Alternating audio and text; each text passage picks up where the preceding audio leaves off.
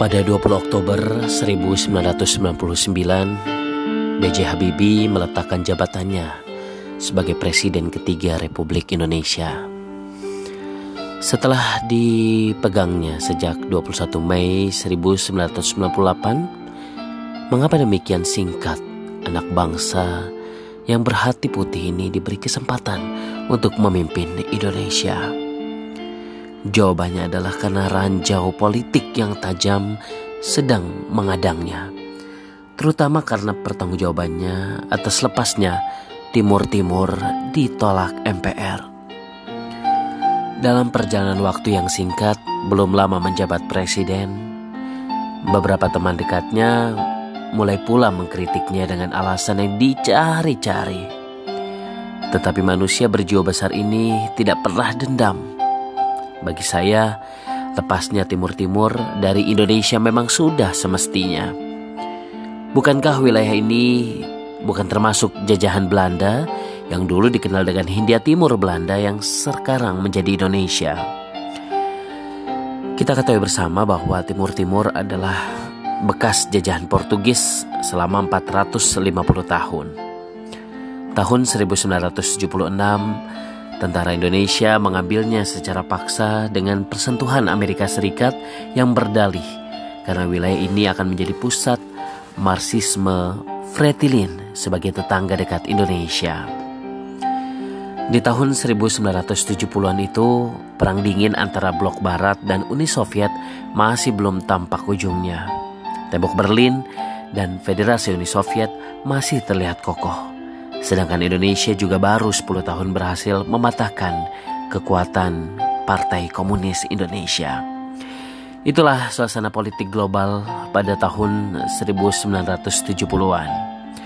Tetapi saat Habibie menjadi presiden, peta dunia sudah berubah secara drastis. Ancaman telah sangat melemah. Dinding Berlin telah runtuh dan Uni Soviet telah berantakan karena rapuh dari dalam. Namun Indonesia yang telah berhasil merebut Timur-Timur yang bukan bagian Hindia Belanda itu berkukuh menjadikan wilayah ini sebagai provinsi yang ke-27. Semangat ultra nasionalisme inilah yang melatar belakangi alasan Majelis Permusyawaratan Rakyat menolak pertanggungjawaban Presiden Habibie. Maka itu, Presiden ketiga RI ini menjadi yang terpendek masa jabatannya sebagai presiden dibandingkan semua presiden Indonesia lainnya. Ya, tidak lama setelah penolakan MPR itu, Insinyur Salahuddin Wahid dan saya menemui Pak Habibie di Petra Kuningan sebagai tanda kekecewaan terhadap sikap MPR. Di luar dugaan kami, wajah Habibie tidak menunjukkan tanda-tanda gusar karena posisinya sebagai presiden telah beralih ke tangan yang lain. Selama 17 tahun berkuasa, Habibie telah berbuat banyak untuk bangsa dan negara. Keran demokrasi dibukanya mungkin terlalu besar.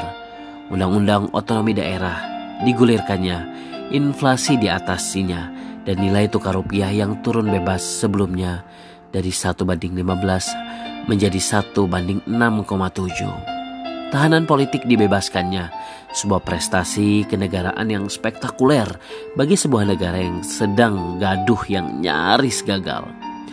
Semua prestasi ini gara-gara hengkangnya Timur Timur tidak dipertimbangkan dengan arif oleh sidang MPR, termasuk oleh mantan-mantan pendukungnya. Saya tidak perlu menyebut nama para mantan itu yang ketika Habibie wafat terbalik memujinya. Bahwa kita juga ketahui bersama Bapak Presiden B.J. Habibie tahun itu menjadi peristiwa yang sangat mengharu biru bagi bangsa Indonesia.